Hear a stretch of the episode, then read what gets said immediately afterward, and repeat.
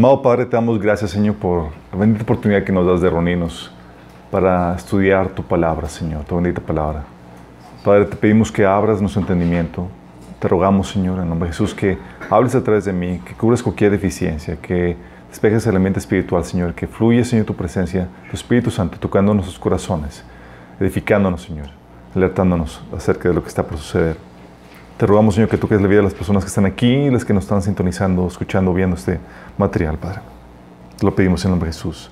Este es eh, un capítulo de la Biblia que, que se, lo vas a encontrar en Apocalipsis capítulo 16. Y ya por ese entonces hemos estado viendo el avance de los, de, de, los acontecimientos escatológicos en orden progresivo.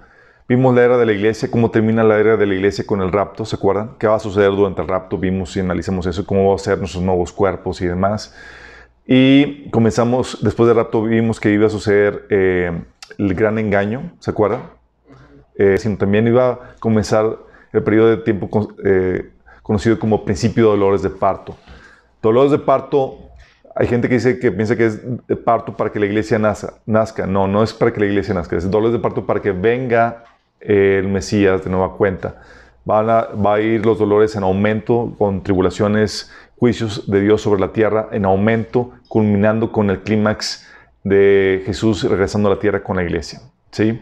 Entonces vimos eso, vimos también um, acerca de las guerras que seguramente van a tener lugar durante el tiempo de del principio de dolores, ¿se acuerdan? La guerra de Israel con sus vecinos inmediatos y se cuenta eh, sucesivamente la guerra de Israel con los vecinos más alejados, eh, eh, que sería Rusia, y Turquía, Irán, etc.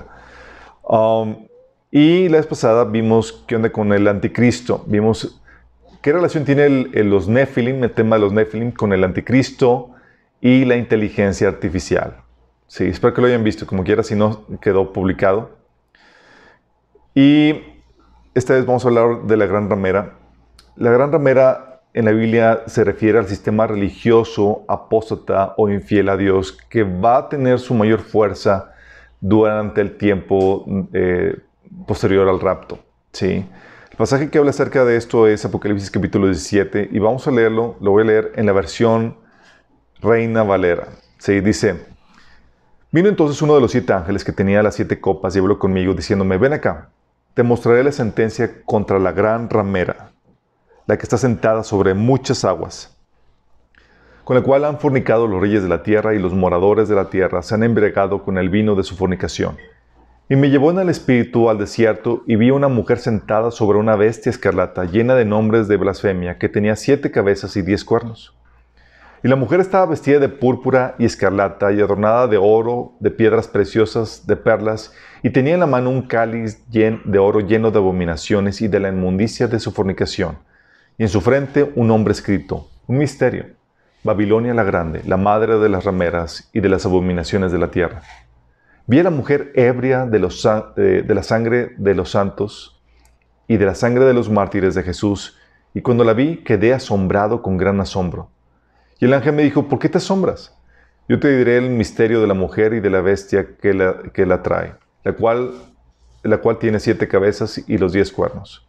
La bestia que has visto era y no es, y está por subir del abismo a, e ir a perdición. Los moradores de la tierra, aquellos cuyos nombres no están escritos desde la fundación del mundo en el libro de la vida, se asombrarán viendo la bestia que era y no es y será. La próxima sesión vamos a descifrar qué onda con eso, ¿sale? Y esto para la mente que tenga sabiduría. Las siete cabezas son siete montes sobre los cuales se sienta la mujer y son siete reyes. Cinco de ellos han caído, uno es y el otro no ha venido, y cuando venga es necesario que dure breve tiempo. La bestia que era y no es es también el octavo, y es de entre los siete, y va a la perdición. Y los diez cuernos que has visto son diez reyes que aún no han recibido el reino pero por una hora recibirán autoridad como reyes justamente juntamente con la bestia. Estos tienen un mismo propósito y entregarán su poder y su autoridad a la bestia. Pelearán contra el Cordero y el Cordero los vencerá, porque Él es Señor de señores y Rey de reyes, y los que están con Él son llamados elegidos y fieles. Me dijo también, las aguas que has visto, donde la ramera se sienta, son pueblos, muchedumbres, naciones y lenguas. los diez cuernos que viste en la bestia, estos aborrecerán a la ramera, y la dejarán desolada y desnuda, y devorarán sus carnes, y la quemarán con fuego. Porque Dios ha puesto en sus corazones a ejecutar lo que Él quiso, ponerse de acuerdo y dar su reino a la bestia hasta que se cumplan las palabras de Dios. Y la mujer que has visto es la gran ciudad que reina sobre los reyes de la tierra. Oítelas. Ok, es un pasaje que te empieza a darse eh, pistas con respecto a la identidad de esta gran ramera. Y quiero que lo analicemos con, que lo, que lo analicemos uno por uno las claves de su identidad. Um, en el versículo 3 dice que eh, vi a una mujer sentada sobre una bestia. Está hablando de que es la mujer, no la bestia. Son dos cosas diferentes. ¿sí? La bestia en la Biblia, en Daniel capítulo 7, Apocalipsis capítulo 13, te habla de que es un símbolo de gobierno, sea del rey o del reino, ¿sí? sea del gobierno o de su líder. Cuando la Biblia habla de bestias, aprende eso. Está hablando del reino o del rey. Eso lo puedes encontrar en Daniel, capítulo 7, versículo 3. Entonces, cuando habla de la bestia, estás hablando del, reino, del rey eh, o del sistema político pero aquí lo está distinguiendo la mujer de la bestia. La mujer va cabalgando la bestia. Entonces la mujer no representa ningún gobierno, ni el anticristo. Lo que lo representa es la bestia que va cabalgando. ¿Sale? Entonces, es una, eh, no es un sistema de, gobierno, ni es el anticristo. ¿Vamos? Ok, esa es la mujer, no es la bestia. También dice es una ramera. Dice versículo 6, es la madre de las rameras y de las abominaciones de la tierra. Ok, cuando habla de ramera o de prostituta, te habla que es un sistema religioso espiritualmente promiscuo o infiel a Dios. En Ezequiel capítulo 16 vas a encontrarte, y también en varios pasajes del Antiguo Testamento, que al pueblo de Dios que, proclamaba tener, ser fiel a Dios, pero que tenía o, seguía a los ídolos, se le llamaba prostituto, que era, se llamaba una ramera. De hecho, eh, Ezequiel capítulo 16 es muy fuerte en, en esa descripción. Habla de Israel cómo se prostituía. Y cuando la Biblia habla de prostitución para un pueblo, está hablando de una prostitución espiritual. Es decir, en vez de adorar o mostrar fidelidad al verdadero Dios, están siguiendo a los ídolos. Están mostrando fidelidad a alguien más. Entonces aquí nos llega la, la siguiente pregunta. Entonces es un, es un grupo, es una entidad que es infiel a Dios, que es promiscuo, que, que dice ser fiel a Dios, pero está siendo infiel, ¿sí? Y es aquí donde llega la pregunta, ¿qué sistema religioso representa, eh, se presenta como representante de Dios, pero no es fiel a su palabra ni a su devoción a Él? O sea, no es un sistema político, chicos. Esto es un sistema religioso, espiritualmente promiscuo, que es infiel a Dios. ¿Qué sistema religioso se presenta como representante de Dios, pero que no es fiel a su palabra ni su devoción a Él. Vamos a ir atando cabos, ¿ok? Entonces él pone aquí, es una ramera. Dice que está sentada sobre muchas aguas. Dice versículo 1, está sentada sobre muchas aguas y el versículo 15 te dice que esas aguas son pueblos, muchedumbres, naciones y lenguas. O sea, te habla de un sistema religioso mundial que gobierna sobre grandes multitudes de cada nación y lengua. Sí. Entonces, ¿qué sistema religioso mundial gobierna sobre grandes multitudes de cada nación y lengua? Vayan secando sus conclusiones. Yo no le voy a decir la respuesta. Al final vamos a discutir sus, vamos a comparar sus resultados con el mío. ¿Sale? También dice, versículo 2, dice, es un sistema, es, esta mujer, esta, esta prostituta ha fornicado con los reyes de la tierra es decir, en vez de denunciar el pecado de los reyes y los líderes del mundo, los cubría y aprovechaba coludiéndose con ellos para consolidar y aumentar su poder. Se prostituía con ellos para consolidar su postura. ¿Qué sistema religioso se ha unido con los reyes y gobiernos de este mundo para consolidar y aumentar su poder y llevar a cabo su agenda? También te dice que los pueblos han participado en su fornicación. Dice, versículo 2, los moradores de la tierra se han embriagado con el vino de su fornicación. Te habla de cómo los moradores de la tierra han consumido su inmoralidad, su infidelidad, su engaño. ¿Qué sistema religioso ha engañado a la gente obteniendo ganancia económica con su infidelidad? La más recuerdo que durante la historia hemos visto varios, aún dentro de la iglesia protestante, pero los más, los más eh, destacados te encuentras durante el medievo donde se vendían las indulgencias. De hecho, con las indulgencias fue donde, con lo que se construyó la capilla sixtina con todos sus ornamentos, pinturas y belleza. ¿Te imaginas? Con dinero de indulgencias. Ok. Entonces, los moradores de la tierra se han brigado con el vino de su fornicación. Sí. También, obviamente, hay muchos. Eh, este sistema eh, tiene una gran gama de productos y demás que son parte de esa fornicación o adulterio espiritual, donde se promueve la devoción a otras cosas que no son a Dios. Sí. Ah, también dice aquí en el versículo 3 que vi a una mujer sentada sobre una bestia escarlata, es decir, cabalga la bestia.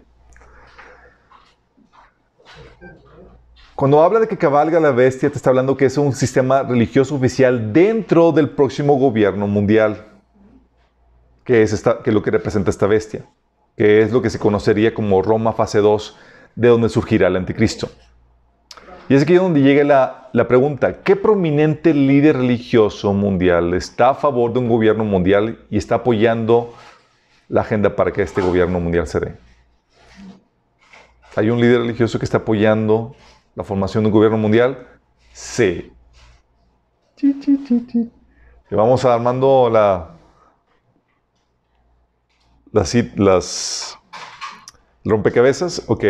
También dice que, versículo 9, dice, las siete cabezas son siete montes sobre los cuales se sienta la mujer. O sea, es una ciudad asentada sobre siete montes.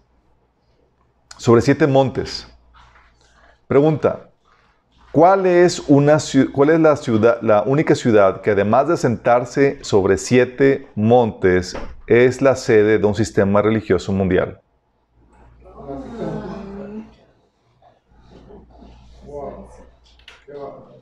vamos, se va esclareciendo el... el, ya, levanten la mano los que tienen ya la, la, la idea de, de quién... Todo, ok, perfecto. Sí. Estamos, vamos sacando conclusiones ahí fuertes, ¿no? Y son de este pasaje. Al inicio, cuando lo leí rápido, pues obviamente no, no lo analizas y no ves oh, qué, qué, se refiere cada cosa. Pero cuando empiezas a analizar y atar cabos, empiezas a, dar cuenta, a darte cuenta de qué onda con eso. También dice que estaba vestida de, eh, versículo 4 dice que estaba vestida de púrpura escalata y adornada de oro, piedras preciosas y de perlas. Está hablando de vestimenta que está caracterizada por la vestimenta, la ostentosidad que lo que caracteriza, incluso los colores, tipo escarlata, y el tipo de joyas que se utiliza. ¿Qué sistema religioso se caracteriza por las vestimentas púrpuras, escarlatas y sus grandes riquezas y joyas?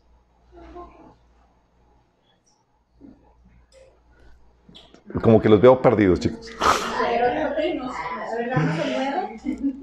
Versículo 5 dice que es la madre de las rameras, ¿sí? Y de las abominaciones de la tierra. O sea, un sistema, eh, ah, perdón, no, es el, dice el versículo 4, tenía la mano, en la mano un cáliz lleno de abominaciones y de la inmundicia de su fornicación. O sea, es un sistema religioso que lo caracteriza por el uso de una copa de oro en sus servicios, en sus rituales pero que a su vez fomenta la idolatría y la infidelidad espiritual. ¿Qué sistema religioso se caracteriza por eso?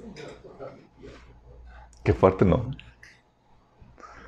Luego menciona aquí que es también, eh, versículo 5, que es la madre de las rameras y abominaciones de la tierra. Es decir, está hablando de un sistema religioso que auspicia o acobija las religiones paganas e idólatras de la tierra que el sistema religioso, en vez de buscar el arrepentimiento y conversión de las religiones paganas de la tierra, las acobija bajo su propia autoridad.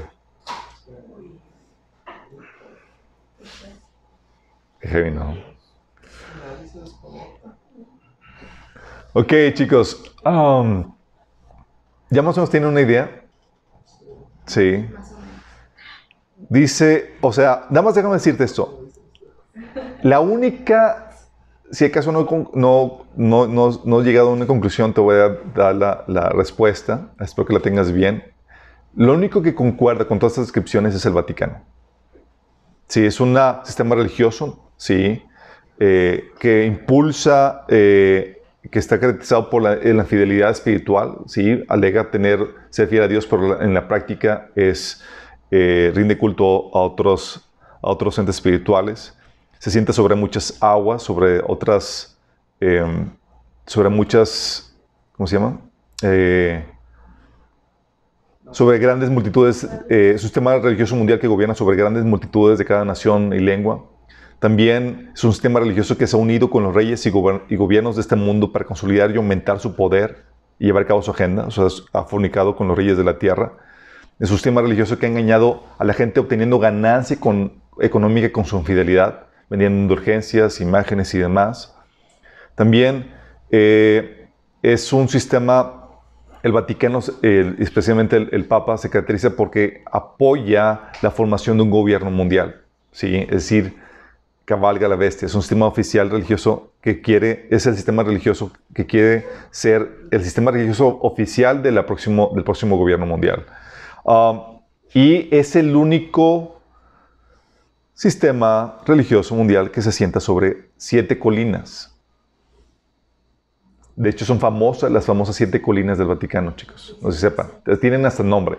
Sí. También es un sistema religioso que se caracteriza por el color púrpura, la vestimenta púrpura, escarlata, los oros, piedras preciosas y perlas. Es el, de hecho, es el sistema religioso con mayor riqueza de ese tipo. Sí. También se caracteriza por el cáliz de oro, o sea, la, copa eh, en sus servicios. Y al mismo tiempo, eh, es un, utiliza la copa, pero también fomenta la idolatría con medio de ese ritual. Sí.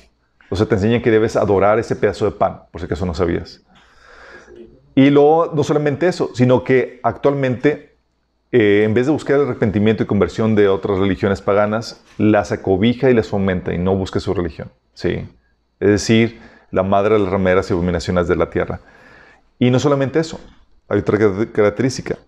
Dice aquí, en versículo 6, que estaba ebria de la sangre de los santos y de la sangre de los mártires de Jesús.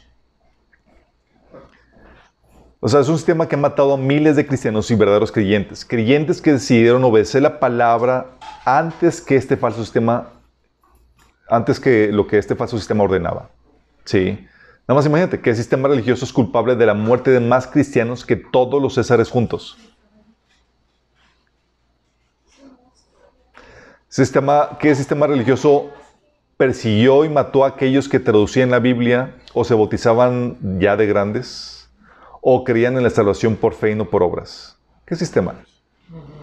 Ningún otro más que el católico, chicos, el Vaticano. Sí.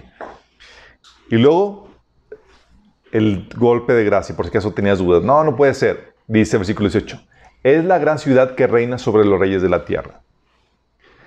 ¿Qué sistema religioso mundial tiene su sede dentro de la ciudad de Roma? ¿Se dan cuenta?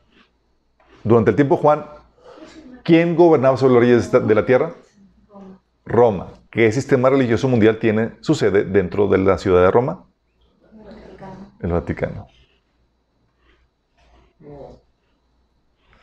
Y luego te dice aquí que es le llaman Babilonia la Grande, en el versículo 5. Y cuando te habla de que Babilonia la Grande lo está, te está vinculando esta religión con la Babilonia de Nimrod, como viene en Génesis 11, del 8 al, al, al 10. ¿Se acuerdan que Nimrod fue el, que, el fundador de Babilonia? De Babilonia y de otras ciudades eh, aledañas. Y es ahí en Babilonia donde surgió, se originó el culto a Baal, chicos, que es el dios del sol, y también a la reina del cielo, del cual se habla en Jeremías 7, 18, Jeremías 44, del 18 al 26. Es el culto relacionado con Tamuz, también conocido como Ast- Astarte, la diosa cananita, o Isi en India, o Isis en Egipto, o Inanna en los, sumerios, o Ishtar por los asirios y babilonios, o por Astarot en los israelitas, o Afrodita por los griegos. ¿sí? De Babilonia es donde se, origina todo falso sistema religioso e idólatra.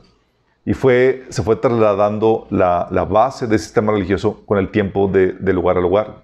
De Babilonia se trasladó a Egipto, de Egipto a Grecia, de Grecia a Roma, y de Roma sigue ahí vigente con el catolicismo. Sí. Y va a haber un último movimiento, sí, de esa base religiosa. Y ahí luego te dice, entonces, las claves para su identidad. ¿Creen que se puede referir a algún otro, alguna otra cosa? Está muy claro, ¿no?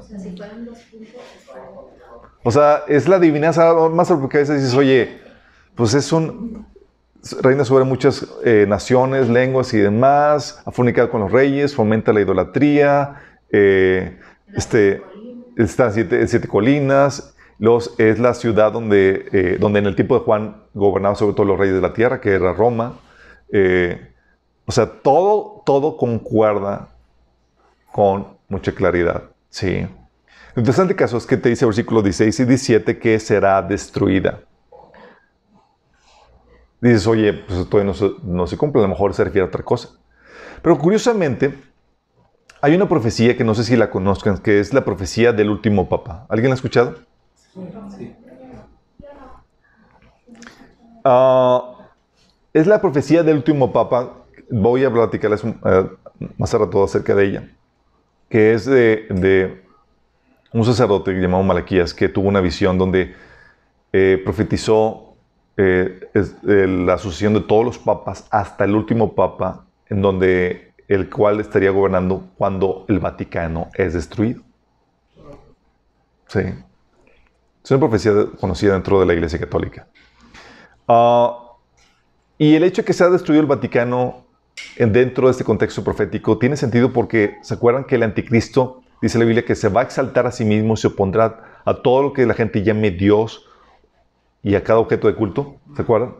Incluso se entrará en el templo de Dios y afirmará que él mismo es Dios. Entonces, si él va a coronarse como Dios, tiene que eliminar todo vestigio del orden anterior que rendía culto a otros dioses, incluido, incluyendo el Vaticano, o principalmente el Vaticano, como representante del cristianismo. Ah, esta, y lo interesante aquí es que menciona que la bestia va a destruir la ramera. O sea, primero la ramera va montando, dirigiendo eh, eh, sobre, la bestia.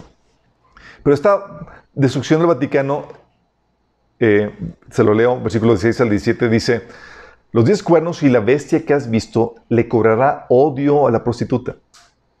Causará su ruina y la dejará desnuda, devorará su cuerpo y la destruirán con fuego porque Dios les ha puesto en el corazón que lleven a cabo su divino propósito.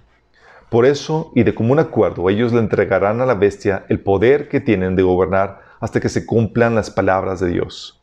Entonces, estos diez reyes, que son de este próximo gobierno mundial, van a destruir a esta prostituta.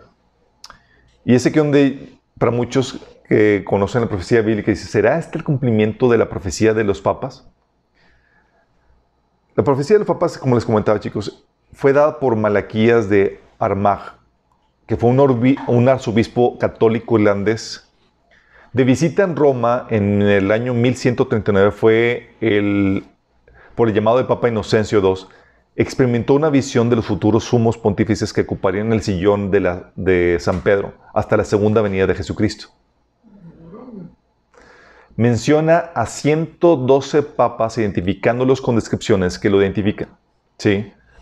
El último papa es Pedro Romano. Esa es la descripción que le da, que concuerda con el actual papa Francisco.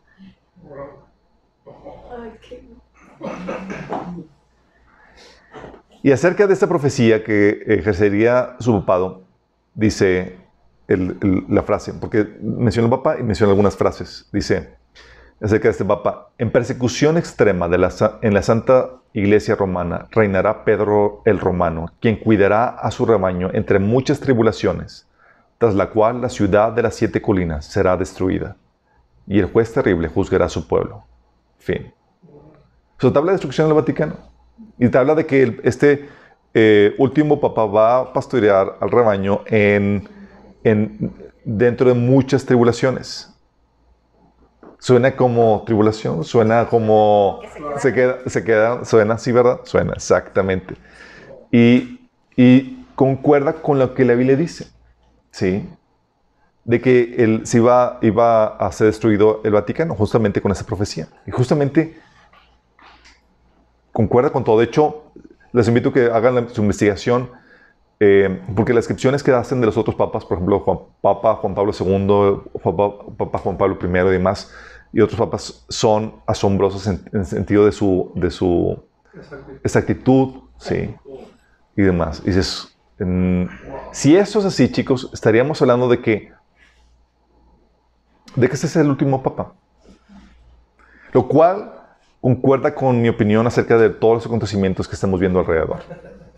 O sea, si es el último papa, sí te le compro. Concuerda muy bien con todo lo que estamos viviendo. Sí. Nada más que eh, nos lleva aquí a dos, dos eh, cosas que pasan desapercibido a la vista de muchos. Que la Biblia habla, al parecer, de dos Babilonias. La primera y la segunda. no. Dos Babilonias, chicos. Sí. Que una es, una es religiosa y la otra es política. Sí. La religiosa es identificada como la gran Babilonia, la madre de las rameras del capítulo 17 de Apocalipsis, fuente de, de la idolatría y de los ídolos de la tierra, ¿sí? que cobija o auspicia las religiones paganas. Esta Babilonia, es de, esta Babilonia se habla en Jeremías 50 y 51. Esta eh, Jeremías profetizó la destrucción de Babilonia. ¿Sí? Y menciona que en, ese, Jeremías eh, capítulo 50 y 51, específicamente en el, capítulo, eh, en el versículo 9, menciona que es destruida por los gobernantes de un próximo gobierno mundial. Dice, versículo 9 del capítulo 50, porque yo movilizo contra Babilonia una alianza de grandes naciones del norte.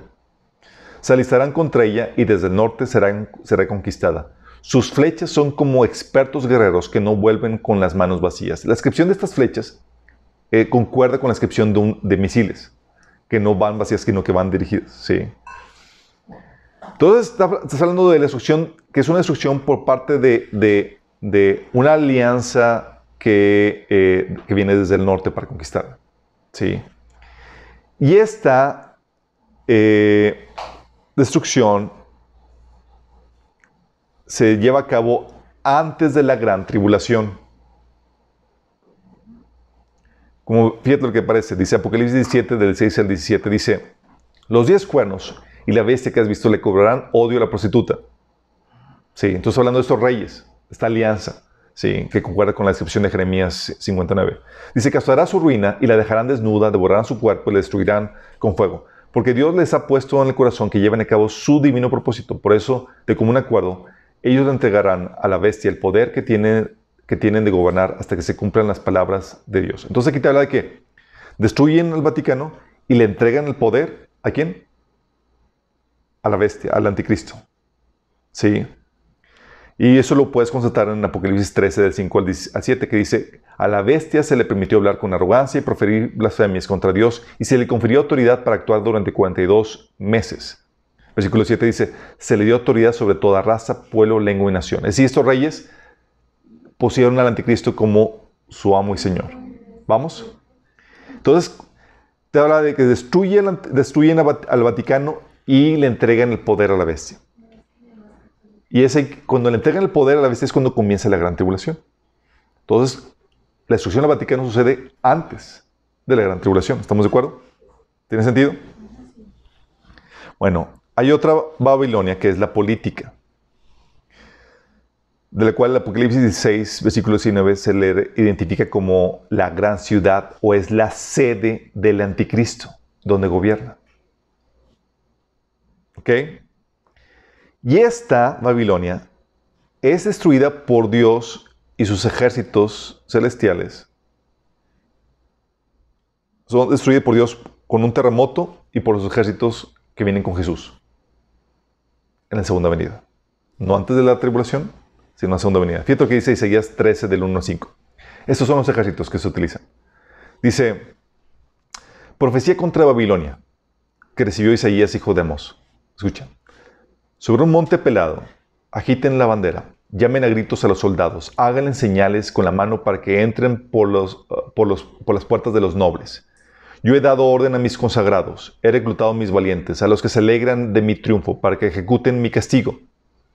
Escuchen, se oye tumulto en las montañas como el de una gran multitud. Escuchen, se oye un estruendo de reinos, de naciones que se han reunido.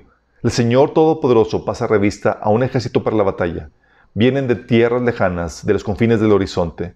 Viene el Señor con las armas de su ira para destrucción, para destruir toda la tierra. Ok, te que es una profecía contra Babilonia. Y aquí te habla quiénes son los que utilizan. Y se distinguen de los otros, de los que, de los que destruyen a Babilonia, de, eh, Apocalipsis capítulo 17, en el sentido que los que destruyen a Apocalipsis, los que destruyen a Babilonia, el capítulo 17, dice que son los reyes que le van a ceder su autoridad a quién? Al anticristo. ¿Sabe? ¿Cierto?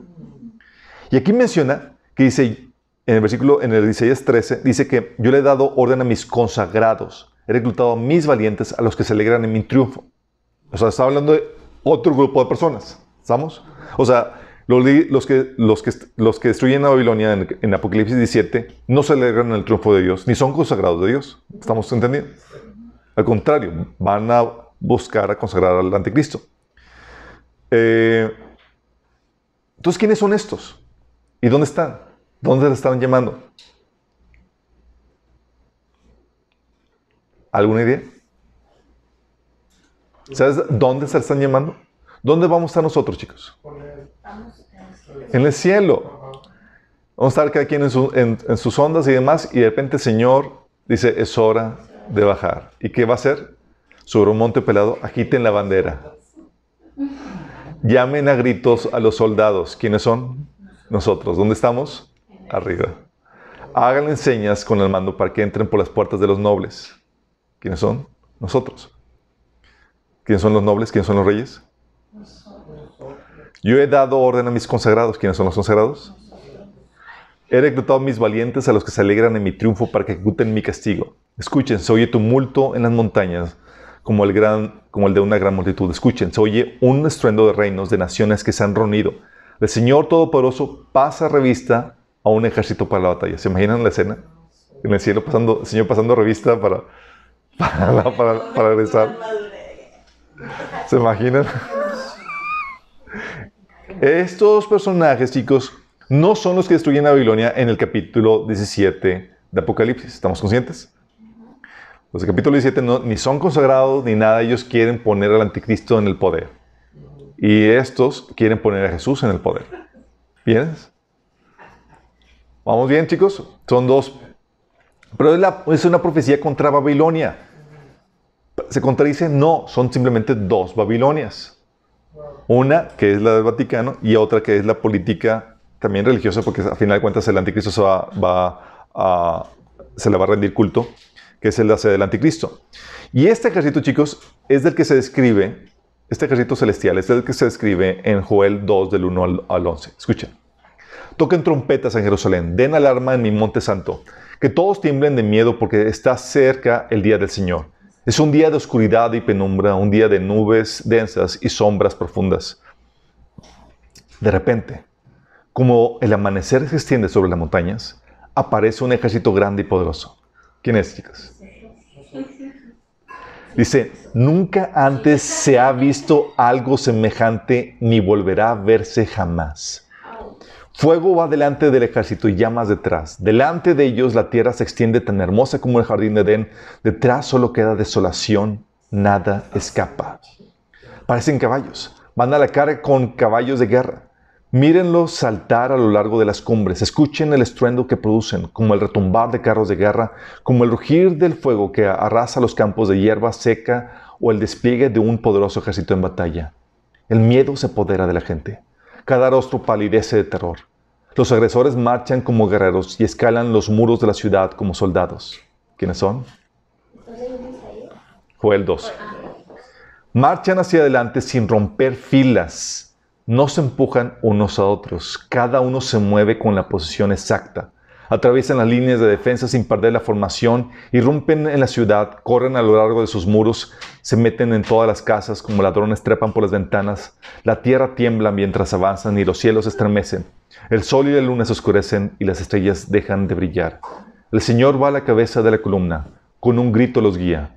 Este es su ejército poderoso, y ellos siguen sus órdenes. El día del Señor es algo imponente y pavoroso. ¿Quién lo podrá sobrevivir?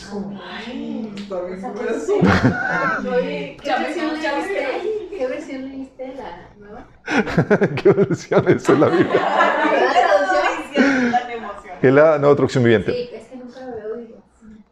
¿Qué tal? ¿Se- ¿Ya visualizaron, chicos? A mí lo, lo más asombroso, chicos, es, es- es que dice que, que no se empujaban unos a otros. Definitivamente vamos a estar bien glorificados. Sí. No, primero. Nada de que te me vas a adelantar. O sea, ya para que tengamos este orden y esta gloria, obviamente. Pero estos son, este es el ejército que destruye al ejército, a Babilonia, al sistema del anticristo, al anticristo con- en su ciudad y demás. Sí. Y este, esta destrucción se lleva a cabo al final de la gran tribulación, cuando Jesús llega con la iglesia. Entonces tenemos una destrucción que es antes de la gran tribulación, cuando al anticristo se le dé todo el poder, donde, donde los reyes de este- de- del gobierno mundial destruyen al, al Vaticano y luego le entregan el poder a, al anticristo. Y este, donde la base, esta, esta Babilonia política es la base del anticristo, en donde es destruido por los ejércitos celestiales de la iglesia y el Mesías. Y sucede al final de la, de la gran tribulación. Escucha lo que dice Apocalipsis 16, de 17 al 21. Luego el séptimo ángel derramó su copa en el aire y desde el trono del templo salió un fuerte grito. Todo ha terminado. Este último ángel, chicos, es cuando es el final, desenlace final, sí. Es la última copa, es ya para que el Señor venga. Dice, entonces rugieron y retumbaron truenos y salieron relámpagos y se produjo un fuerte terremoto, el peor desde que el hombre fue puesto sobre la tierra. La gran ciudad Babilonia se partió en tres secciones y las ciudades de muchas naciones cayeron y quedaron reducidas a escombros. Así que Dios se acordó de todos los pecados de Babilonia y la hizo beber de la copa que estaba llena del vino del furor de su ira. Entonces desaparecieron todas las islas y las montañas, se vinieron abajo y no existieron más. Hubo una gran tormenta de granizo y, piedras de gran granizo, como de 34 kilos cada una, cayeron del cielo sobre las personas. Maldijeron a Dios debido a la terrible plaga de granizo. Es en ese momento cuando llega Jesús con la iglesia. Sí. O sea, la destruye primero. Destruye la, la- las, eh, la arquitectura, hay un temblor que destruye los, los edificios y más, pero la gente está lista para hacer eh, la guerra contra... Acuérdense que, acuérdense que había reunido, eh, habían reunido a las naciones de la tierra para pelear contra, contra Jesús. ¿sí? Um, entonces, si se cuenta, hay dos Babilonias, pare- pareciera que hu- hubiera dos contradicciones. Pero es- sucede lo mismo que la, la venida- la segunda venida del Señor, que dices, oye, ¿es sorpresa o no es sorpresa? ¿Es antes o después? No, son dos partes de la venida del Señor. Lo mismo pasa aquí con Babilonia. Oye, lo destruye una confederación de, de- de- de ejércitos del norte, eh, que son los reyes de- del mundo que le entregan al, anti- al anticristo, o lo destruyen estos consagrados de Dios. Cambian la sede. Entonces, está hablando de dos, de dos eh, Babilonias. Una que es la religiosa, que es el Vaticano, y la política. Y es aquí donde dicen, oye, pero ¿por qué hablamos de destrucción de Babilonia? Muchos dicen, cuando Babilonia ya fue destruida por los persas, ¿a poco no fue conquistada por los persas durante el tiempo de, eh, du- durante el tiempo de Daniel? ¿Se acuerdan? Pero muchos confunden este evento cuando en realidad la caída de Babilonia en manos de, de persas fue sin pelea y sin destrucción. Los persas no destruyeron a Babilonia, sino solo la ocuparon y la convirtieron en su sede. Lo mismo pasó con los griegos cuando la conquistaron. No la destruyeron, la convirtieron en su sede. Y los romanos también, en cuyo tiempo todavía era una ciudad habitada. O sea, no fue destruida. Y la destrucción profetizada por Isaías en Isaías 13 y 14 y la destrucción profetizada en Jeremías en 50, eh, capítulo 50 y 51, te habla de que, de acuerdo a esa profecía, nunca más sería habitada. No sé si sepas, pero hasta el día de hoy es habitada, está en Irak. De hecho, este Saddam Hussein la estaba reconstruyendo. Sí. También dice que los materiales de construcción no volverían a ser utilizados. No sepas, pero estaban utilizando los materiales de construcción ahí. También dice que su destrucción sería como Sodoma y Gomorra. Y no ha sucedido eso. O sea, esa, profecía no se ha cumplido en todo ese tiempo. Además, tiene sentido porque que no se haya cumplido porque eh, en, Isaías menciona que esto ocurriría durante el tiempo que se llama el día de ira del Señor. ¿Que cuándo va a ser eso? Es durante el tiempo del juicio sobre la tierra, donde Dios derrama sus juicios y sus plagas. Es decir, en el tiempo del desenlace final. Por eso sabemos que la conquista de los persas y demás no causó destrucción y no es el cumplimiento de esta profecía, sino que Dios va a permitir que se cumpla en el Vaticano y en lo que va a ser la ciudad del anticristo. ¿Sí? Y ese que donde dice, oye, el epicentro de la maldad, del culto de la maldad, se mueve a Babilonia, porque esa es la teoría, de que del Vaticano el, culto o el centro del epicentro del culto y la maldad se va a regresar a lo que fue Babilonia. ¿Al lugar físico? Al lugar físico de Babilonia, chicos. Sí. Para cumplir en ese lugar las profecías dadas por el profeta Ezeías y Jeremías que, están, que no se han cumplido. Ahí es en donde nos venimos y nos los echamos. Vamos a venir a echar a, los ejércitos que rodean a Jerusalén, pero también a todo el reino del anticristo. Sí. Estamos diciendo entonces que el eje económico religioso cambia del Vaticano al Medio Oriente, a lo que sería Babilonia, Irak. Muy posiblemente. Sí, puede ser que después de haber sido destruido el Vaticano, la iniquidad se mueve a Babilonia, posible sede del anticristo, justamente donde comenzó, comenzó su sistema de maldad de Satanás, ¿se acuerdan? En, en el Torre Babel surgió todo. Bueno, parece que todo vuelve a donde comenzó.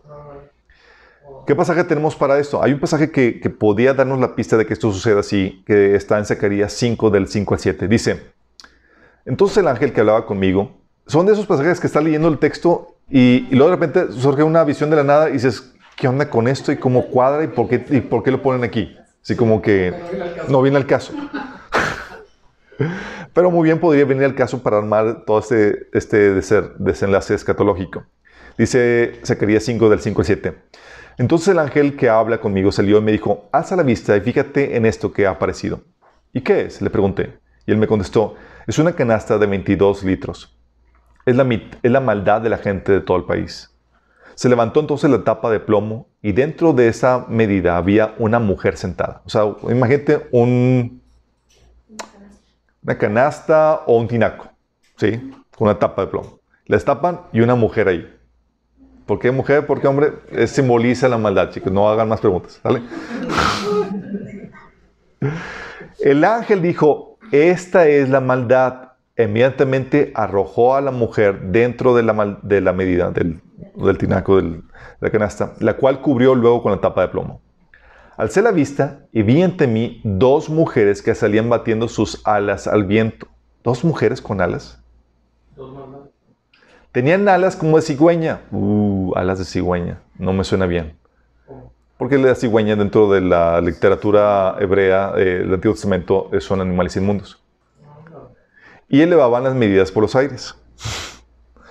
Yo le pregunté al ángel que hablaba conmigo, ¿a dónde se llevan la medida? ¿A dónde se llevan el tinaco con la mujer de, de maldad? Dice. Y él me contestó, se le llevan al país de Babilonia para construirle un templo. Cuando el templo esté listo, colocarán la medida ahí sobre un pedestal. Oh, la, Es decir, parecía que la maldad vuelve a, a, ser de Babilonia el epicentro para toda la tierra. Sí. Y esta sí la trajo la cigüeña, exactamente. Entonces, muy bien pudiera ser eso, chicos, que, oye, se destruye eso y hacen de, Irak, de Babilonia, el centro o la ciudad de, del, anticristo. ¿Sí? Oye, pues, ¿qué probabilidades hay? déjame decirte, eh, ¿alguien ha escuchado ciudades como de Dubai o fue construida en unos cuantos años como un mega imperio, una mega ciudad cosmopolitana, así de la noche a la mañana. Sí, así es. Y así han, así han estado, así han formado a otras ciudades, igual que Dubái, que son impresionantes en su construcción y demás, pero con una rapidez impresionante. Sí. Muy bien pudiera hacer eso. De hecho, con la conquista de Estados Unidos de Irak, eh, hablaba, las Naciones Unidas estaban discutiendo la posibilidad de mudarse de Nueva York a Irak. Porque ahí estarían más en el centro de todo lo que sucede eh, en, en toda esa región y demás. Es- o sea, muy bien pudiera darse eso. Si es así, sería un cumplimiento asombroso de la profecía que Dios dio por medio del profeta Jeremías e Isaías, donde se habla de que Babilonia sería destruida. No se ha cumplido esa profecía. Pero si regresa ahí el epicentro y sucede tal como sería Dios diciendo, wow, está cumpliendo tal cual como, como lo dijo. Sí. Y sabemos que así va a ser. Um, y lo, lo- lo que causa aquí duda o causa asombro es, oye, el gobierno mundial del anticristo destruyendo a uno de los suyos.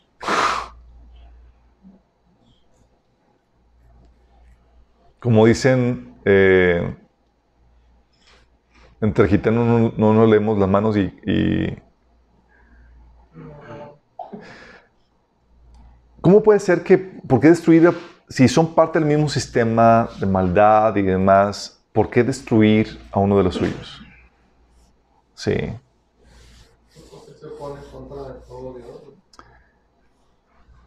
Porque fíjate, primero dice que la mujer cabalga, es decir, dirige, controla al sistema político del anticristo dirigido por Dios y Reyes. Primero cabalga, ¿sí? ¿Quién está en control?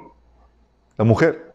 Dice, vi una mujer sentada sobre una bestia escalata llena de nombres de blasfemia, que tiene siete cabezas y diez cuernos. Es una mujer sentada sobre, o sea, está, la está cabalgando. Y si algo sabemos hoy en día es que el Vaticano es el primer pro- propulsor de un gobierno mundial. Le interesa formar eso porque lo estaría usando para colocar su liderazgo religioso dentro de ese sistema político mundial. ¿Sí? De hecho, el Vaticano actualmente está utilizando la agenda ecológica, sacó una encíclica ecológica, de hecho, donde fomenta e impulsa la formación de un gobierno mundial para dar solución a los problemas ecológicos del mundo. Sí. De hecho, el Vaticano es el principal promotor de la Agenda 2030 de la ONU.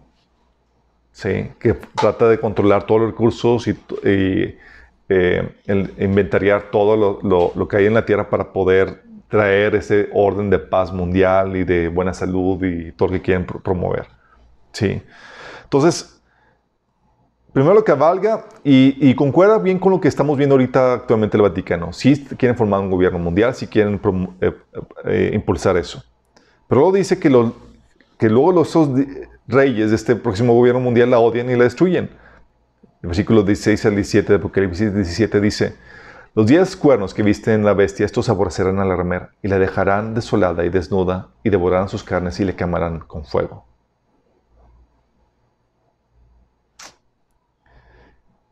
Sabemos que el anticristo se va a levantar contra todo culto y religión para imponer el culto a su persona en todo el mundo.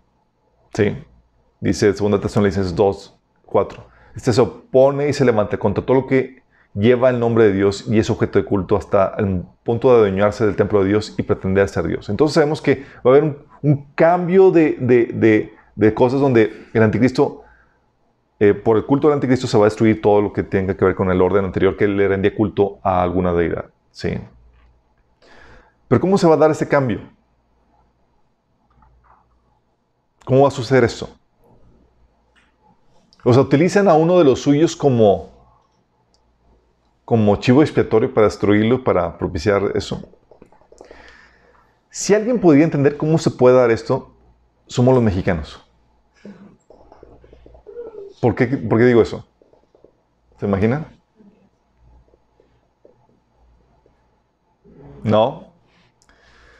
Los mexicanos, yo, mi postura es que podemos entender perfectamente esta estrategia del enemigo, porque en nuestro sistema político, al PRIAN, por ejemplo, en su caso, se le fue acusado de todos los robos, crisis, abusos como el malo del cuento. ¿Cierto o no? El PRI con el PAN, ¿sí? que son los que han gobernado. Entonces eran, son los responsables de todas las crisis, robos, abusos, o sea, son lo nefasto, lo peor de lo peor, y se levantó una campaña en contra ellos. Eh, se levanta, y se levantó una campaña contra ellos y se levanta Morena como los salvadores contra ese orden político. ¿Sí o no? Sí. Así lo manejan. Se maneja, se levantó contra los salvadores en contra del sistema, de ese sistema, de ese, de, de ese, de esos go- de ese gobierno. Y Morena no son más que más de lo mismo.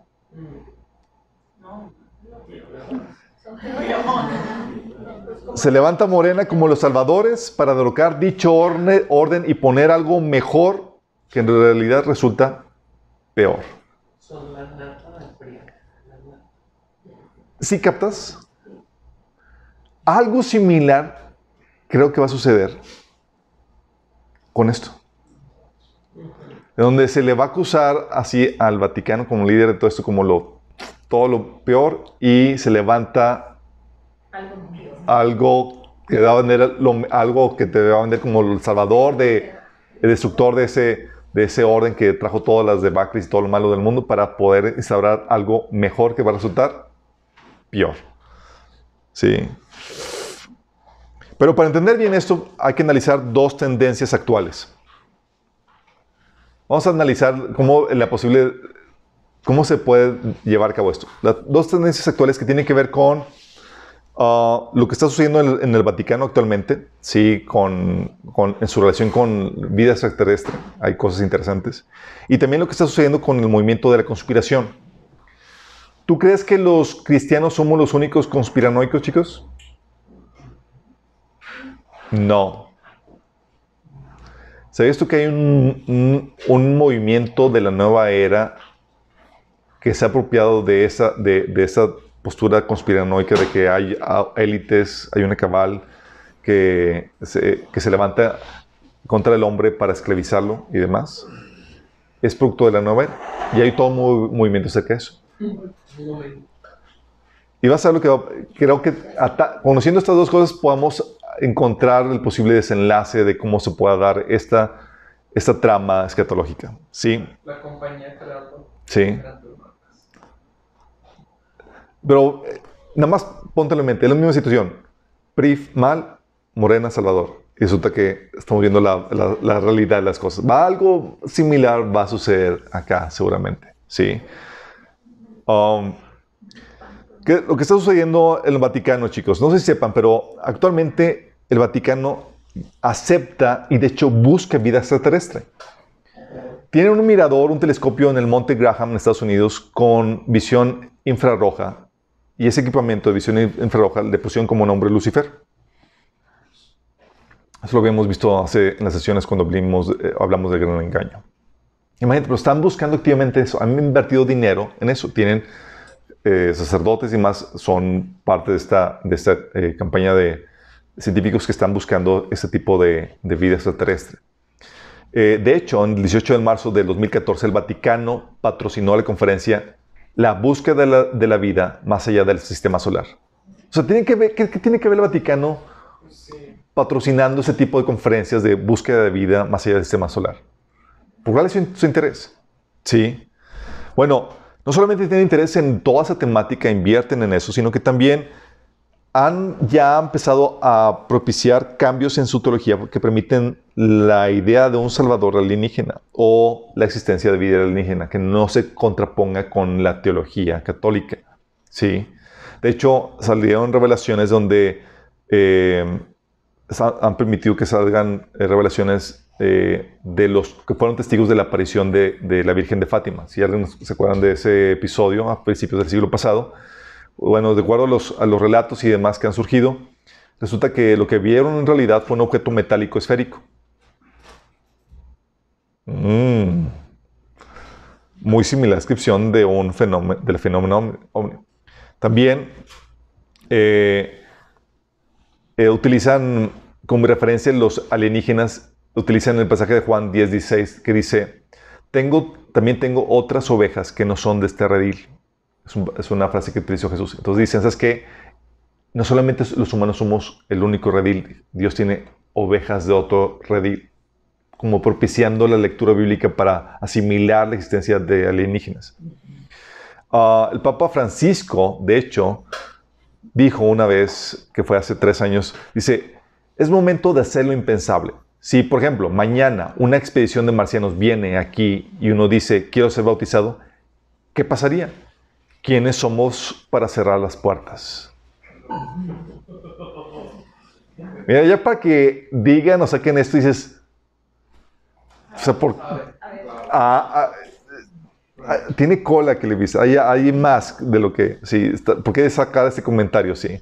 De hecho, Christopher eh, Courtbally, subdirector del Observatorio de Vaticano, dijo, nuestra imagen de Dios tendría que cambiar si la vida alienígena es confirmada por los científicos. Incluso la necesidad de evolucionar de un concepto de Dios antropomórfico. Es decir, está hablando que están preparando quizás que la Iglesia Católica está preparándose para poder incluso cambiar nuestra idea de Dios. Sí. Qué fuerte, ¿no? El padre José Funes, que eh, dice, ¿cómo podemos descartar que la vida se haya desarrollado en algún otro lugar? Así como consideramos las criaturas terrestres como hermano o hermana, ¿por qué no hablar de un hermano extraterrestre? ¿Qué tal, chicos? Este, eh, el sacerdote italiano católico, que es también teólogo, ufólogo, demonólogo, exorcista miembro de la curia romana, amigo del Papa Juan Pablo II, este Monseñor Corrado Balduzzi, dice, la vida alienígena no solo es posible, sino que ya está interactuando con la Tierra y el Vaticano está consciente de esto. relación con los de hecho, él mismo dijo acerca del fenómeno ovni, no son demoníacos. El Vaticano ha seguido el fenómeno muy de cerca y está recolectando evidencia a través de sus embajadas.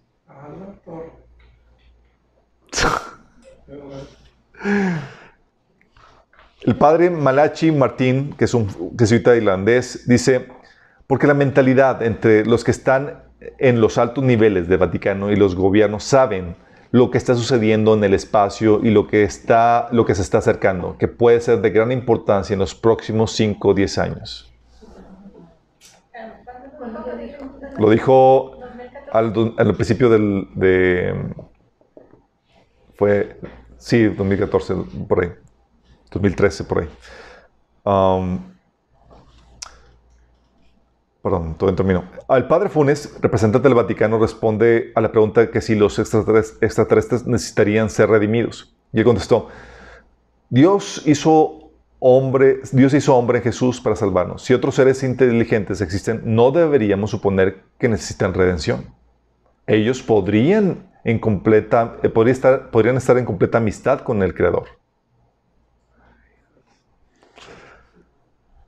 Algunos teólogos del Vaticano incluso aceptan la posibilidad de que una especie extraterrestre existe y que es moralmente superior al hombre, más cerca de Dios que nosotros seres humanos caídos. Y como consecuencia, ellos vendrían aquí a evangelizarnos, hablarnos más de, cerca, más clara de Dios.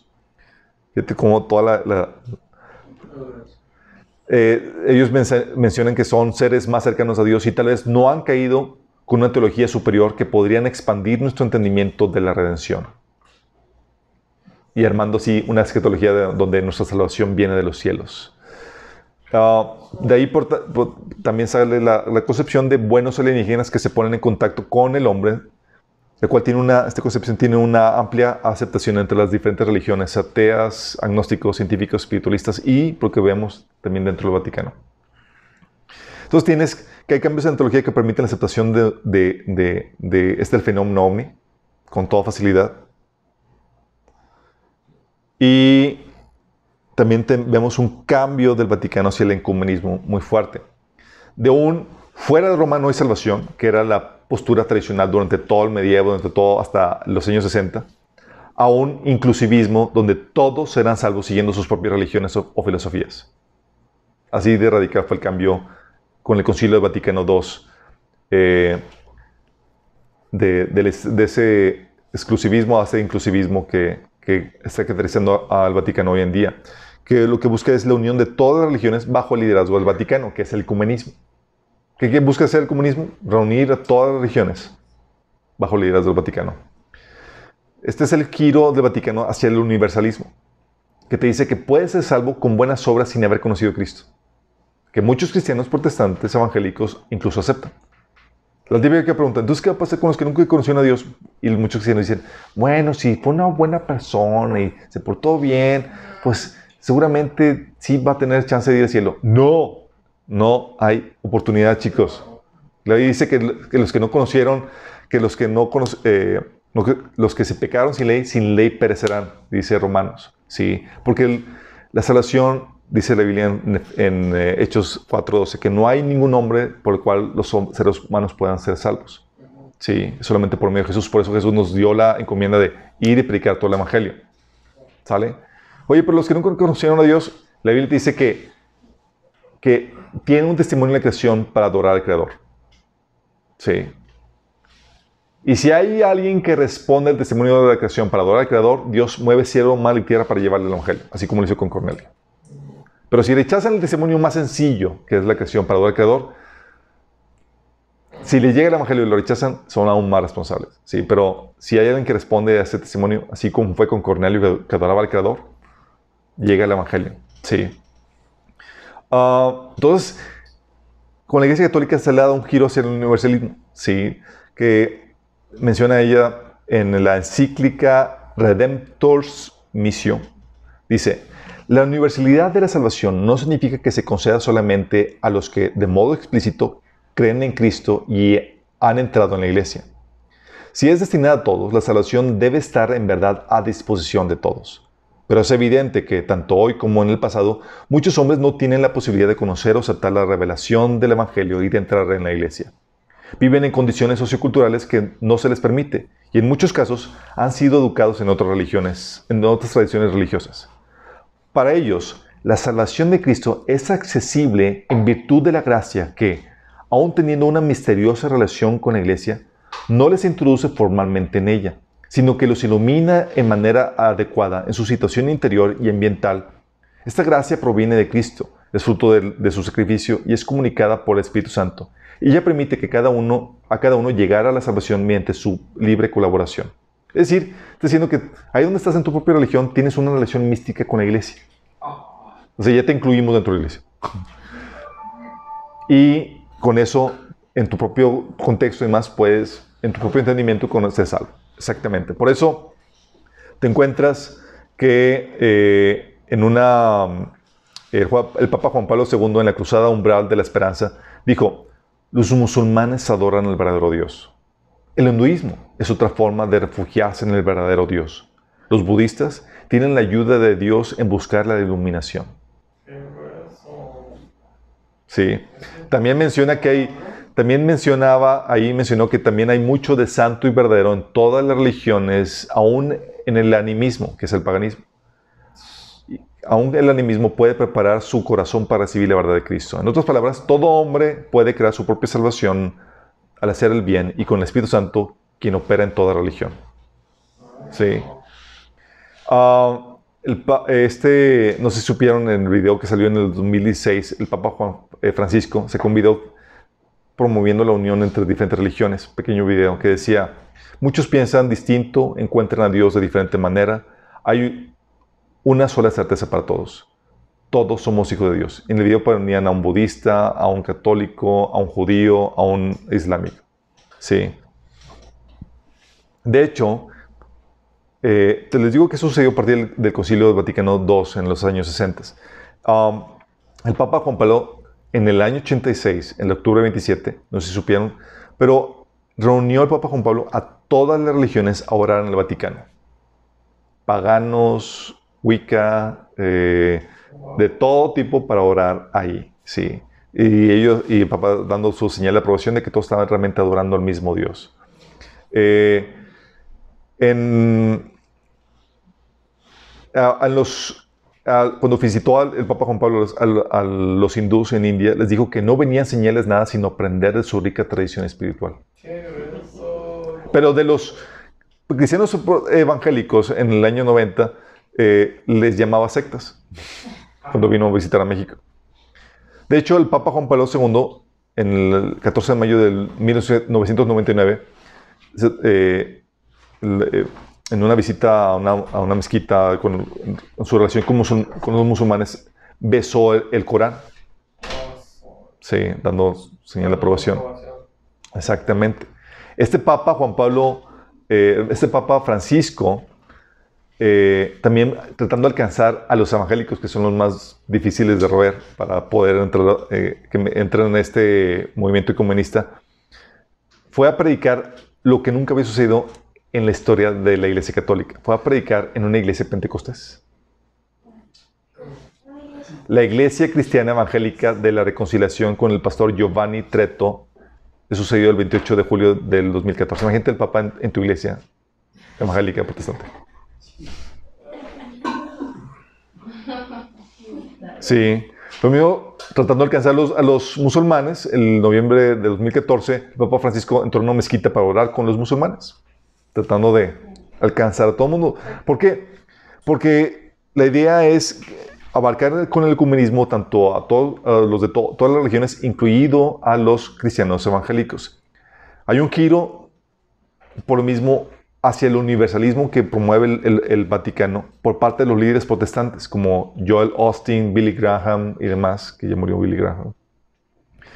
En una entrevista que le hizo Body Schuller a Billy Graham, le dice, uh, Dime, ¿cuál crees que es el futuro del cristianismo? Le pregunta Bobby a Billy Graham. Creo que cualquiera que ama a Cristo, conoce a Dios, están conscientes o no, son miembros del cuerpo de Cristo. A ver, ¿cómo? ¿Que estás conscientes o no? Eso es lo que Dios está haciendo hoy. Está llamando gente del mundo por su nombre, sea que vengan del mundo musulmán o del mundo budista o del mundo cristiano o el mundo no creyente. Son miembros del cuerpo de Cristo porque son llamados por Dios puede que ni conozcan el nombre de Jesús, pero saben que, su corazón, que en su corazón que necesitan algo que no tienen y acuden a la única luz que tienen y creo que son salvos y creo que estarán con nosotros en el cielo. Y Bobby dice, Bobby dice, es, fan, es fantástico, estoy muy emocionado de escucharte decir esto. Hay una anchura en la gracia de Dios. Y Billy Graham dice, así es. Ay, no es cierto. Billy Graham comenzó muy bien, chicos, pero acuérdense que, que, todos podemos agarrar monte en algún punto. Y aquí agarró monte bien. bien. En otra entrevista, Billy Graham eh, comentó, Billy Graham, hay una diferencia entre el, entre el fundamentalista, que es una persona que toma una posición firme en ciertos temas controversiales y no se moverá de esa posición y hay una intolerancia. Y siento que Dios me, está, eh, me ha llamado a amar a todos, sin importar la iglesia a la que vayan, sean católica, protestante o la que sea, y trabajar con ellos. Y hoy tenemos casi 100% de apoyo católico, cosa que no era así ni siquiera hace 20 años. Los, los obispos, arzobispos y el papa son nuestros amigos. Y tenemos planes eh, en camino para un par de eventos que pronto serán noticia mundial acerca de nuestra relación con la Iglesia Católica, porque tenemos mucho en común. Este, esto también lo ves en, en, en, este, eh, con Joel Austin, en una entrevista que le hizo Larry King. Eh, Larry King le dice, así que un judío no iría al cielo. Y Joel Austin dice, no, es que Larry, yo no puedo juzgar el corazón de alguien, solo Dios puede indagar el corazón de alguien. Para mí no es mi asunto decir, este si va y aquel no va. Yo solo digo que la Biblia dice, eh, lo que la Biblia dice y ya y yo quiero poner mi fe en Cristo. Creo que está mal ir diciendo tú no vas, tú no vas, tú no vas, porque no sigues exactamente mi forma. Pero tú crees en tu forma, dice Larry King. Yo creo en mi forma con todo mi corazón. Le dice Larry, pero si alguien no le comparte, estaría mal, ¿no? No sé si lo vería así, como así yo Yo presentaría mi forma, pero dejaría a Dios ser el juez de todo eso, pues yo no sé. Así tú no juzgas a nadie, dice Larry King. ¿Qué tal de los ateos? Este, yo, yo, dejaría, yo dejaría a Dios el juez que decida quién va al cielo o al infierno. Yo solo presento la verdad y cada semana invito a una relación con Cristo. Pero no voy a ir por ahí diciendo qué pasaría si no, si no quieres creer en eso. Esa será su elección, Dios mirará su corazón y solo Dios sabe qué onda con eso. Así como que en pocas palabras, creen esto, pero y si no crees, pues como quiera, pues, así es. Y, eh, los, y te encuentras ahorita protestantes restaurando lazos con la Iglesia Católica, así como lo estaba promoviendo Billy Graham. Yo Austin hizo eh, comentando acerca de la, de, de la, cuando fue el Papa Francisco elegido, dice, amo el hecho de que ha hecho a la iglesia más inclusiva, no tratar de hacerla pequeña, sino hacerla más grande para hacer que todos entren y ese es el mensaje, ese mensaje resuena conmigo. Creo que el mensaje que está transmitiendo es que respeta a la gente, toda la gente que quiere ver unidad. Sí, está hablando de, o yo lo estoy acerca del Papa Francisco. Tony Palmer, acerca, eh, dice, creo que Dios me trajo aquí a esta conferencia, estaba en conferencia con eh, Kenneth Copeland, dice, creo que Dios me trajo aquí a esta conferencia con, en el espíritu de Elías. ¿Se acuerdan del espíritu Elías que dice que fue llamado a restaurar la relación de los padres con los hijos? Dice, para volver el corazón de los hijos a los padres y de los padres a los hijos para preparar el camino al Señor. El espíritu de Elías es una reconciliación. Es la gloria lo que nos une, no a la doctrina. Y empezó a utilizar esta, este espíritu de Elías para decir que la iglesia protestante es hija de la iglesia católica. Entonces, como el espíritu de Elías venía a buscar la reconciliación de la iglesia protestante con la iglesia católica. Sí, y eso lo eh, empezó a, propiciar eso en la iglesia de Kenneth Copeland. Sí, un llamado a la reconciliación con la iglesia católica. Y Kenneth Copeland diciendo que sí, amamos al Papa y somos unidos y somos de lo mismo. Rick Warren, hablando del Papa, dice, le llamaba nuestro Papa e invita a la unión con la iglesia católica. Luis Palau, no, tan, no vayas tan lejos, sí, dando su aprobación y apoyo cuando con el Papa Francisco. James Betty Robinson también, Benny Hinn apoyando también al Papa, Chuck Colson y otros líderes con, eh, su declaración evangélicos y católicos unidos en marzo del 94, ambos reconociéndose como cristianos. O sea, no hay que evangelizar a los católicos porque somos de la misma. Sí. Lo mismo pasa con Jesse de Plines, Darle Char- Dar- Darl Sch- Schneck, ¿cómo se llama? La, de Hillsong, la de Darlene Check, gracias. Ella asistiendo y apoyando eventos católicos, cantando en el Vaticano, juntamente con Don Moen, sí, y otros líderes protestantes. Don Moen. Sí. Ah, y tenemos otros participantes, sí. Tenemos a Basula Riden, que es una vidente católica que, eh, eh, que viaja entre muchos católicos, eh, iglesias católicas, y habla de que eh, el Espíritu de Jesús llega y le posee su mano y empieza a escribir cartas de Jesús. Así por escritura automática.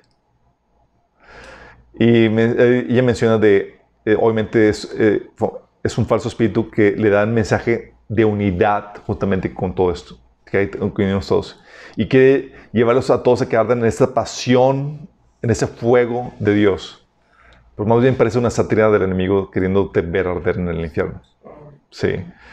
La nueva era también promueve el sincretismo religioso y la, la religión un- universal. La fe Bahá'í también.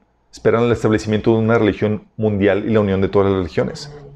El Parlamento de las regiones del mundo buscan cultivar el diálogo y la armonía interreligiosa para producir la paz, la justicia y la sus- sustentabilidad.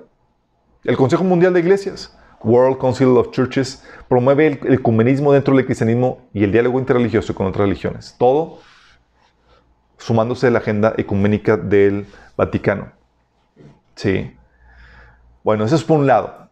Tienes entonces el Vaticano fomentando esta unión, preparando la unión global de todas las regiones. Pero por otro lado, ¿cómo le hace para convencerlo? ¿Cómo, cómo, ¿Cómo le hace el Vaticano para convencerlos? Chicos, la presión social. O sea, no es bien visto que tú creas que tu prójimo, que no cree lo mismo que tú, se va a ir al infierno.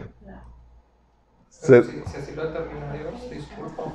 sí, pero vivimos en un mundo donde la gente cree por presión social más que por convicción en la Biblia. Sí, acuérdense bien en eso. Ah, entonces tienes por un lado lo que está sucediendo en el Vaticano. Esto es lo que está sucediendo en el Vaticano hoy en día. ¿Vamos? Pero por otro lado tenemos otra cosa que está sucediendo con el movimiento de la conspiración.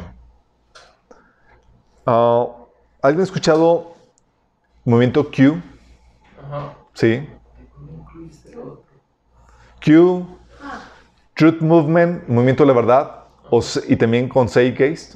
¿Alguien vio el video de Zeitgeist? No, alguien lo visto. Ok, véanlo. Les va, va a confrontar sus convicciones y más vale que lo que, que estén, que repasen el, el taller de apologética también para que lo puedan ver bien.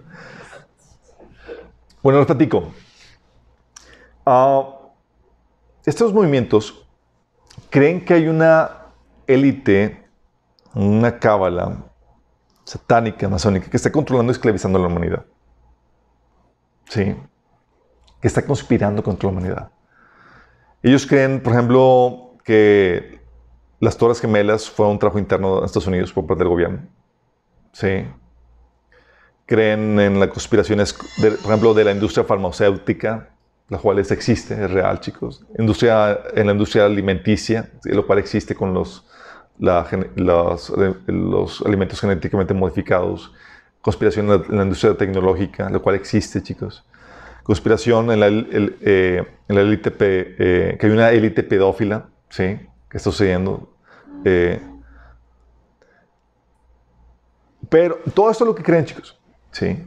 Tú ves el, la película de Zeitgeist y, te habla acerca de esta, por ejemplo, de, de- a narrarte cómo lo que sucedió en las Torres Gemelas fue un trabajo de, no fue un ata- ataque terrorista, sino fue un trabajo interno de- por parte de Estados Unidos para estabilizar, el, etcétera, ¿sí? Y creen en esas conspiraciones. Y se quieren levantar en contra de, de- de- ese régimen, de esta élite, de esta cabala que está gobernando sobre nosotros. Y, ellos creen que van a, van a alcanzar un despertar, un nuevo avivamiento. De hecho, vamos a hablar a detalle de esto el próximo sábado. Un avivamiento donde la gente se va a dar cuenta que hay un orden opresivo que nos mantiene esclavizados, así como la Matrix. Sí. ¿Pero qué crees que, resulta? creen que el cristianismo es parte de esa conspiración. Ah. Tú ves Zeitgeist y te encuentras que, así como hay esta conspiración de, de- las Torres Gemelas y demás, y bueno, una de las principales conspiraciones es el cristianismo, que es una farsa, y el Vaticano va dirigiendo esta farsa. ¿Vamos entendiendo? Sí. Y lo que ellos buscan eh, es un movimiento de conspiración dirigido por la nueva era. Y ellos igual que la Matrix, ti- tienen la concepción de que, de que están esclavizando a, los seres humanos con su culto a, las religiones y demás, a otras deidades, cuando en vez de liberar el potencial del ser humano que tiene para ser el mismo Dios. ¿Me explico? Dices, oye, estos dos movimientos, ¿qué onda con esto? ¿Cómo se pueden corroborar? Bueno, vamos a ver el posible escenario. Posible escenario. Ok. Les platico. Antes del rapto, es algo que ya hemos estado viendo. Estamos obviamente antes del rapto, todavía no partimos. Pero previo al rapto, toma el auge, como está sucediendo ya, el movimiento eh, el ecumenismo y el sincretismo religioso dirigido por el Vaticano así como la necesidad de formar un gobierno mundial, la cual efectivamente está sucediendo. Se está fomentando ese comunismo entre todas las religiones, aún incluso evangélicos, uniéndose y estrechando lazos otra vez con el, con el Vaticano. Eh, de hecho, se saben que el protestantismo fue por, se inició por el, por, eh, porque los luteranos protestaron en contra de, de, eh, de la imposición católica. ¿sí? Bueno, los luteranos ya firmaron una carta de acuerdo donde regresan con la iglesia- a la iglesia católica. Sí, eso fue sucedió en el 91, 92, si mal no recuerdo. Imagínate. Este Lutero estar revolcándose en su, en su tumba. Um, entonces, obviamente, previo al rapto, aumenta el auge este movimiento ecuménico y de sincretismo religioso. Porque es políticamente correcto, chicos. Es, todos somos hermanos, todas las religiones van al cielo y demás. Ahorita, actualmente, hace unos meses el católico, el, el papa dijo que, que no era correcto evangelizar a los judíos, por ejemplo. Que de hecho no era correcto evangelizar a otras religiones. Que lo que vamos a hacer es ayudar a que la gente se mantenga así en su y respetar su, su, su religión. ¿sí? ¿Y quiénes son los únicos que quieren evangelizar, chicos? Nosotros. Sí. Entonces ya esto se está dando vamos, y va a seguir aumentando, va tomando auge. En la primera etapa sucede el rapto, imagínate. En la primera etapa del rapto, sabemos que se logra instaurar un gobierno mundial con la unión de todas las religiones bajo la dirección del Vaticano. ¿Vamos? En la primera etapa te encuentras que efectivamente la mujer se encuentra cabalgando la bestia. ¿Vamos? ¿Eso qué te dice? Te dice que en la primera etapa después del rapto, el Vaticano logra consolidar su poder sobre este futuro gobierno mundial. Seguramente las crisis económicas, las guerras, las pandemias y el temor a la amenaza extraterrestre por la desaparición de millones de personas eh, que se desate con el rapto, crean las condiciones ideales para la formación de un gobierno mundial y la unión de todas las religiones. ¿O no? Lo cual sucede bajo la dirección del Vaticano y la ONU.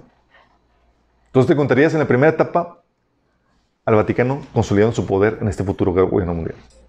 ¿Sí? ¿Qué sucede? Se, se empiezan a, con, esta, con lo que sucedió en el rapto, obviamente el mundo va a temer una invasión alienígena y demás, y eso, muy bien, como dijo el, un eh, eh, secretario de Relaciones Exteriores de Estados Unidos, que eso, que no hay nada que, el hombre tema sino a, lo desconocido. Y eso, los seres humanos al momento de, manifestarse una amenaza extraterrestre, muy bien pudiera unir a todas las naciones. Eso también lo dijo Donald Reagan. Y muy bien, eso va a suceder. Son en todos, bajo la dirección del Vaticano, pero la presencia más evidente de, una manifestación extraterrestre propicia que, eh, que se empiecen a definir los cultos, pero se siguen llevando a cabo los, los cultos de las diferentes religiones. ¿Cómo sabemos eso, chicos? Porque en la primera etapa, cuando Dios empieza a derramar sus juicios y demás, te encuentras que la humanidad sigue rindiendo culto a sus dioses. En la primera etapa. Dice Apocalipsis 9:20, el resto de la humanidad, los que no murieron a causa de estas plagas, tampoco se arrepintieron de sus malas acciones, ni dejaron de adorar a los demonios a los, y a los ídolos de oro, plata, bronce y piedra y madera, los cuales no pueden oír ni caminar. Entonces te encuentras que en la primera etapa siguen con sus cultos. Todavía no se pone el culto del anticristo. ¿Vamos? Pero pues obviamente se empiezan a, modificar y adoptar la, la, idea del, hermano extraterrestre, cosa para lo cual el Vaticano está preparado para adoptar esa narrativa. Oye, son iguales que nosotros, hijos de Dios, son ovejas de otro redil, es el hermano extraterrestre, si vienen aquí pues los bautizamos, no hay nada que no, sí, vamos. Pero al mismo tiempo, esta corriente que ya comenzó, que es esta corriente de la nueva era conspiranoica, sigue aumentando en auge. Sí, porque el Vaticano forma parte de ese corrupto del orden anterior que ocasionó nuestros problemas y que busca esclavizarnos, limitando nuestro potencial. Para ellos, los alienígenas se llevaron a los que estaban impidiendo la evolución de la humanidad a una nueva conciencia, a una nueva era, a la cual los alienígenas nos van a conducir. Exactamente. No nos van a gobernar, pero se ofrecerán para enseñarnos seguramente tecnología, información de nuestros orígenes y ofrecernos eh, y ayudarnos a atravesar las fuertes cataclismos que vendrán sobre la Tierra hacia la siguiente etapa de la evolución humana. Y ellos empiezan a definir la religión de formas más radicales. Las religiones del mundo se redefinen más, en el sentido que los que se pensaban que eran dioses eran en realidad los que habían hecho su aparición, eran, eran alienígenas que habían hecho su aparición en diferentes, etapas de la humanidad, como la narrativa de alienígenas ancestrales. Las apariciones de la Virgen María y otras deidades no eran más que ellos mismos. Bajo esta revelación Jesús no fue más que un híbrido, un Nephilim producto de la fecundación de un alien y de un ser humano. Y luego sale a relucir que hay más Nephilim o más personas como Jesús entre los humanos, imagínate. Esa es la primera etapa. En la segunda etapa, seguramente ya se va a tener contacto. Ups. escuchando.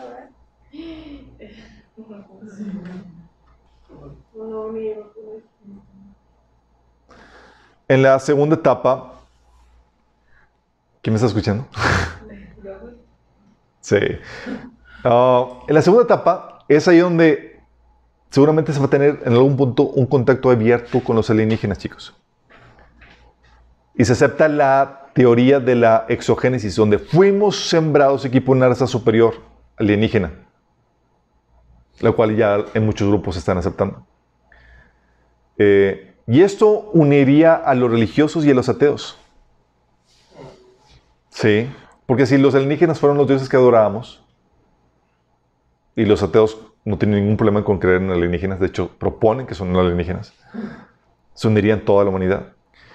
Y cuanto más si lo combinas con la creencia que están aquí para llevarnos a la siguiente etapa evolutiva del ser humano, en la que ya no van a rendir culto a alguna deidad, sino que van a ellos, el ser humano, a convertirse en Dios mismo. Sí. Estos, estos alienígenas seguramente, porque es que el mundo termina adorando al dragón abiertamente, que le da el poder y la autoridad al anticristo. Entonces hablamos de que esta, estos seres apoyarían al anticristo en su ascenso al poder contra el viejo orden y lo transforman en, un superhombre, ¿se acuerdan? De un moribundo a un superhombre aclamado por inmortal. Y al suceder eso, se convierte en Salvador que se levante contra todo el viejo orden que nos trajo todas las problemáticas y demás. ¿Sí? Tipo Morena versus PRI, y Prean. Sí. Y ustedes ven el grado de ceguera y fanatismo que se da entre los que tienen las esperanzas puestas en un partido que los va a salvar. Es solamente un cáliz, chicos. Mi gente, cuando venga realmente el, el, mero mero, el anticristo. Entonces, ¿qué sucede? Se destruye todo vestigio del orden anterior que esclavizaba al ser humano a sus religiones, a cultos a otras personas, a, otros, a otras deidades, porque o bajo esta nueva revelación el ser humano está destinado a ser el mismo Dios. Y se instaura, se instaura el culto del anticristo como primicia de lo que todo ser humano se va a convertir. ¿Vamos? Y es ahí donde, como dice Daniel 7:25, se cambian los tiempos y las leyes y tratando de eliminar todo vestigio del orden anterior. Muy bien, eso podría explicar por qué este gobierno mundial destruye el Vaticano. Sí, se convierte en el chivo expiatorio para ganar afluencia a todo esto. Eh, vamos a entrar, vamos, de hecho este sábado vamos a eh, hablar a detalle más acerca de esto, pero esto te ayuda a entender la el rol que va a, juzgar, va a jugar el Vaticano en los siguientes años y durante la eh, tribulación, chicos. Va a jugar un rol importante, pero al final va a ser destruida y la profecía de Apocalipsis 17, donde es destruida, se va a cumplir. Se elimina la Babilonia la, eh, religiosa, el sistema religioso, para luego, después de eh, la gran tribulación, eliminarse Babilonia, la sede del anticristo, a mano de nosotros. Sí. Um,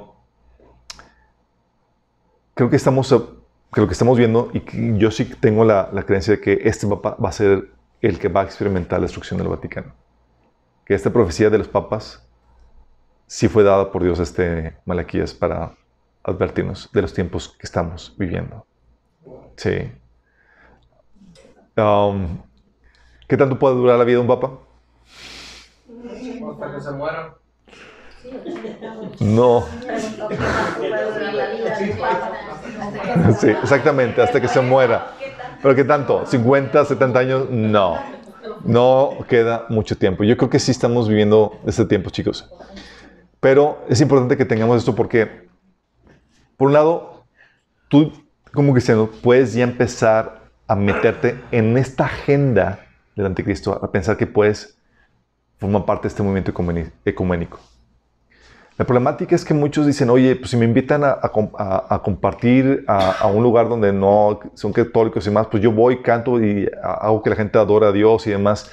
Sí, pero muchas veces que cae gente, la gente cae inocentemente en esto, porque lo que hace el Vaticano, lo que hace la Iglesia Católica, es que te utiliza a ti como cristiano como promoción de que sí se puede unir.